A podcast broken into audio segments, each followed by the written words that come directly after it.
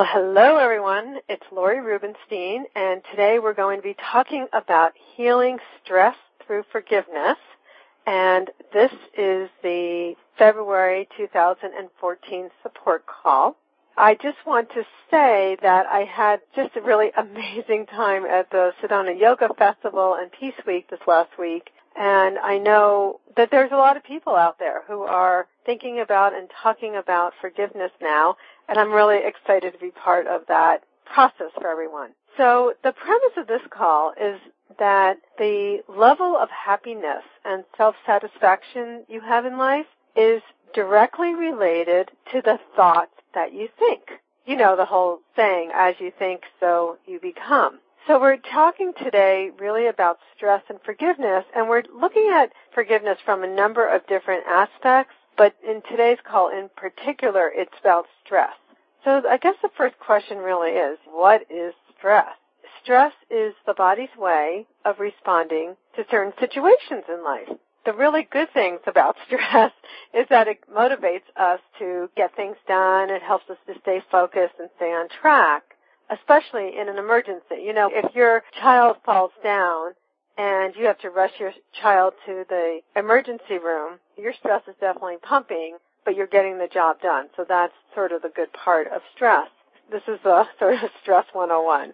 So what happens with the body is that the brain tells the body to go into fight or flight mode by releasing adrenaline and cortisol. So fight or flight mode, if you can imagine the bear is chasing you, right? You're in the woods, the bear is chasing you, it's going to, if it gets you, it's going to maul you and maybe even eat you. That's stress. Your heart rate increases, you're breathing heavy, your immune system shuts down, all essential body functions literally shut down. And this is the problem that happens with chronic stress. You know, when you're stressed out for years and years and years, your immune system is not working as well and it can't really protect you against disease, which makes sense. And stress comes from obviously a lot of different factors. In our society, I think most people are walking around pretty stressed out. But the ones I want to cover tonight are the ones that aren't really the external ones, like your job or getting in a car accident. It's more of the internal ones, you know, the ones that you really have a lot more control over. So it may be like right wrong thinking or judgments about other people or judgments about yourself. There's a lot of stress going on when you're beating yourself up or you're feeling shame and guilt. Another thing that happens, I think, is we start looking for peace not within, but outside of us. And that actually stresses us out.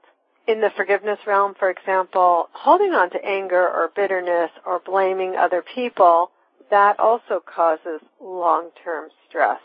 You know, fighting with someone all the time, being mad about things, feeling less than. One of the things about stress that I want to stress is that the thoughts that we have are very acidic often to our bodies.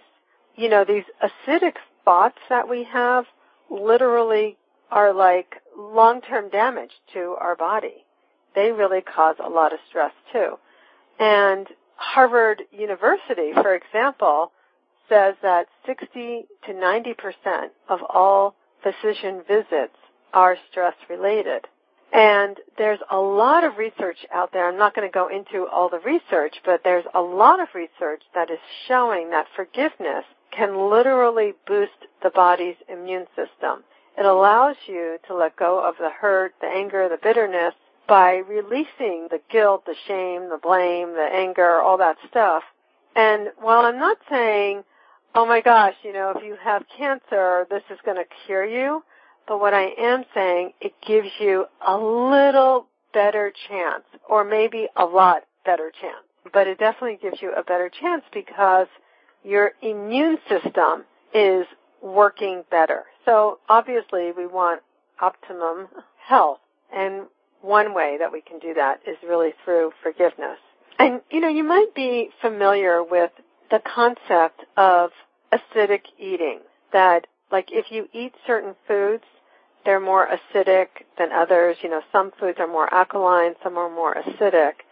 And there's this pH going on in your body, and if your body doesn't feel well and the pH is all off, it becomes literally like a friendly environment to bacteria and viruses. Literally like a cancer friendly environment. I think this is important. It was an Australian study by a Dr. Robert Young that said that your mental state can create more metabolic acids than the food you're eating. In fact, two to three times more than the food you ingest, which is really interesting because I've always guessed at this, but of course, you know, I'm not a scientist. I don't have any proof of this. But there is this idea, for example, I like this example because it makes a lot of sense for me. So if I'm on a diet and I'm telling myself that I should eat a particular kind of food, and I don't eat that particular kind of food, I believe that my thoughts about that I should have eaten this food or why didn't I eat this food and the beating myself up for not eating the food is literally worse for me than just eating the food. So I'm always suggesting to people that if you are going to eat food that isn't particularly good for you, enjoy every minute of it, you know, bless it and just enjoy it and be grateful for it. Just be like, okay, so, you know, I had that pizza and it was awesome or I ate that ice cream, it was awesome. Thank you God, blah, blah, blah, rather than, I can't believe I did that. And you know, you're probably familiar with Dr. Emoto's water study. And this was a study where they took water from polluted areas and then from really healthy areas and put water in vials. So the same water could be collected in different vials, for example. And some of them could be prayed over. You could write the word love or forgiveness or peace on some vials. Other vials you could be like playing some violent grunge music or say, you know, Hitler on the bottle or ugly or stupid. And you freeze these samples and under a microscope, the samples are showing these beautifully formed crystals on the ones that are either from a very healthy source or are from a source that has like the words love or peace on it or that were prayed over in a really beautiful way. And the ones that had really negative things said to it or were from very polluted areas, there were no crystals, like no beautiful snowflakey kind of crystals. You know, they were just sort of a mishmash. You know, there might have been some patterns, but they weren't pretty. They weren't uplifting. So it's really interesting because if you think that your body is 60 to 70 to 80 percent water, then the thoughts that we think, how is that really affecting the water in our bodies, our blood, our cells, our DNA, our arteries, our heart? It's just holding on to that chronic unforgiveness or that continuing beating ourselves up or not being good enough. You know, all those negative thoughts are really, really, really harming our body. So all of this is to say that your health is just another really, really good reason to step into the place of forgiveness and really cultivate more forgiveness in your life. There was a, another study, there's a forgiveness project, I think it's out of Stanford. It said, emotional unforgiveness causes a chronic stress response which results in obsessing about the wrong done to you. Rumination is what gets people into trouble. Rumination is the mental health bad boy. It's associated with almost everything bad in the mental health field. Obsessive compulsive disorder, anxiety, depression, and then they said probably hives too. and then you had like Duke University says that practicing forgiveness lowers levels of chronic pain, less anger, less depression, and the Mayo Clinic saying forgiveness has definite ramifications on mental, physical, and spiritual well-being. So we want more of that. For sure we want more of that. And you know, those chronic, unforgiving thoughts are all about the past, right? It's all about wishing the past was different. And Caroline Myss, she's a medical intuitive, she says the past cannot provide your body with life force energy. And not forgiving someone is a powerful way not to heal. It's pretty big when you think about it that way.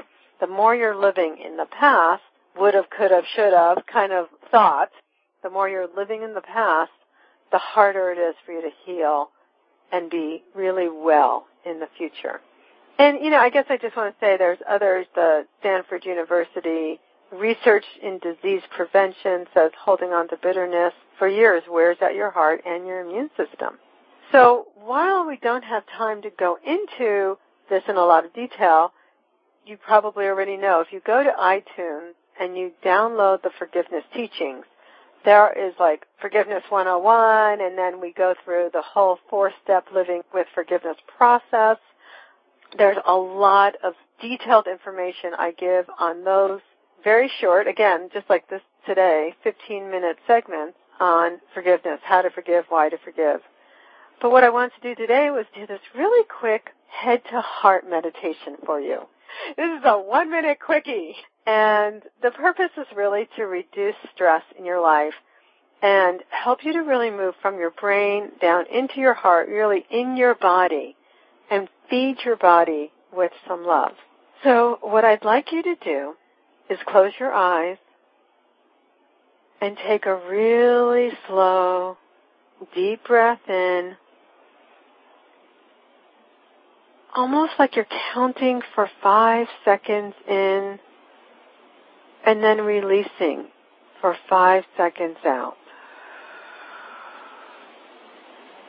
And as I speak to you, just keep breathing in slowly, five seconds in,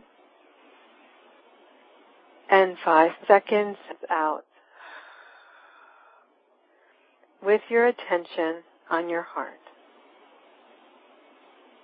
When you're breathing in and out, five seconds at a time, you are on a 10 second cycle.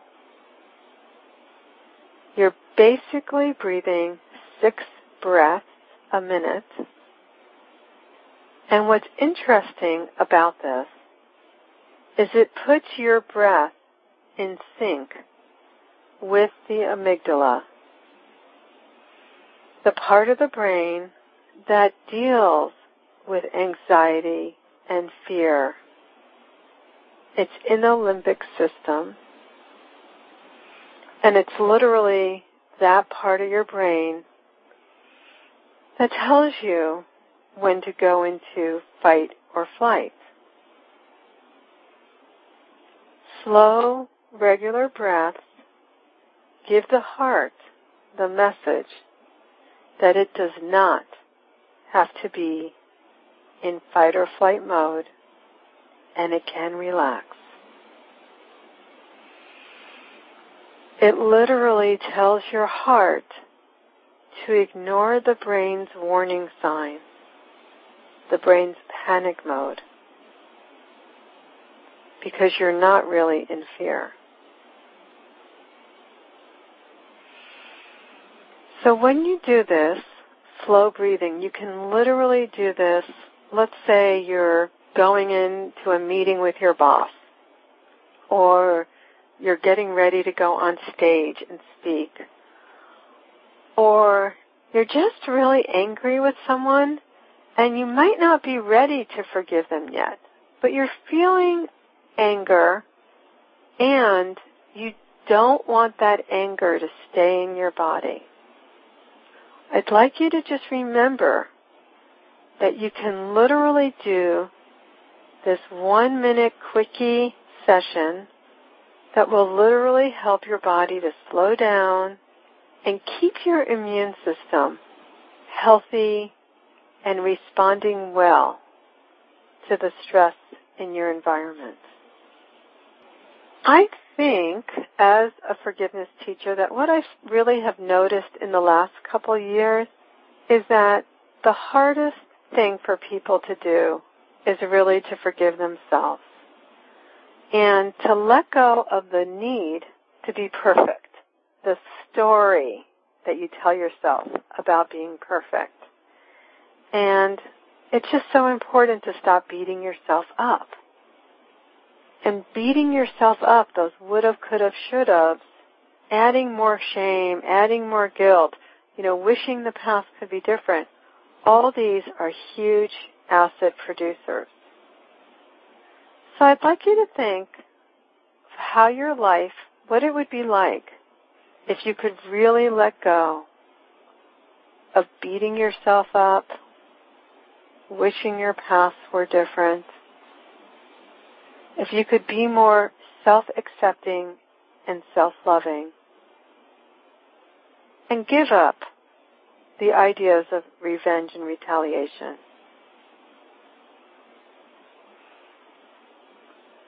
Feel that in your heart.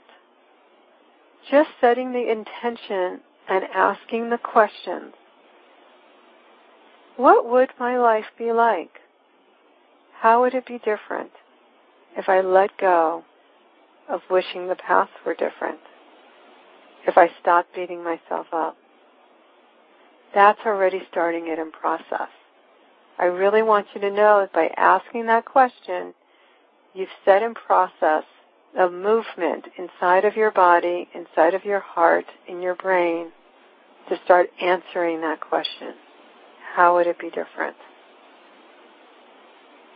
So if you're having any trouble with this, obviously I'm glad to help you one on one or come to any of the other groups.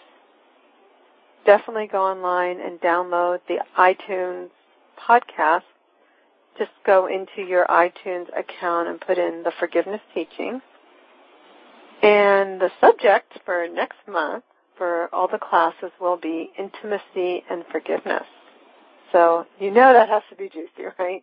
So I hope you enjoyed these forgiveness teachings.